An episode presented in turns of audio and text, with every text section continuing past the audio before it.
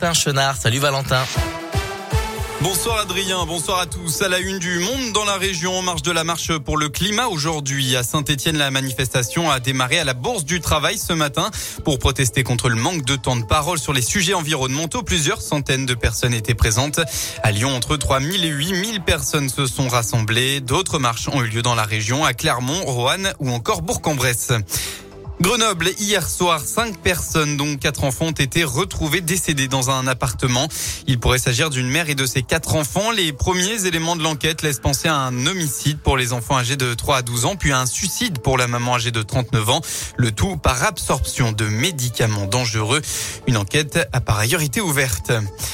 Dans la Loire, nuit de tension à la Ricamarie. Les pompiers, les policiers ont dû intervenir plusieurs fois peu avant minuit et jusqu'à au moins 3 heures du matin. Quatre véhicules auraient été incendiés ainsi que de nombreuses poubelles. Deux policiers et deux pompiers ont par ailleurs été légèrement blessés par des tirs de mortier.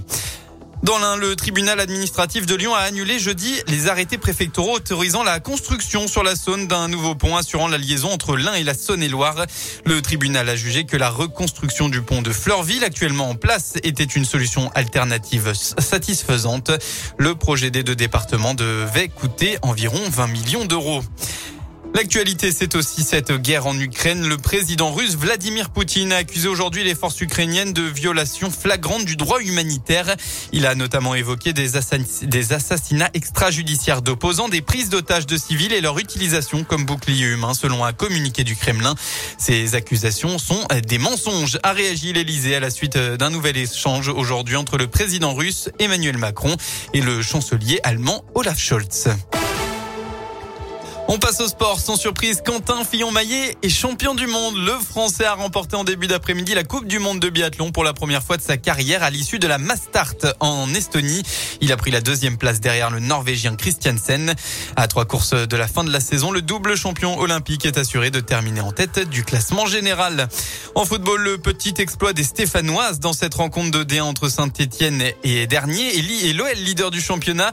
Eh bien, la SSE a ouvert le score avant de voir revenir Lyon 6 minutes plus tard. Résultat final, un but partout. Un point important pour peut-être espérer ne pas être relégué à six matchs de la fin de la saison. Eh bien, en basket, enfin, une victoire ferait du bien au moral. La JL Bourg reste sur trois défaites d'affilée avant d'affronter Paris ce soir pour le compte de la 22e journée du championnat élite. Coup d'envoi de la rencontre à 20h.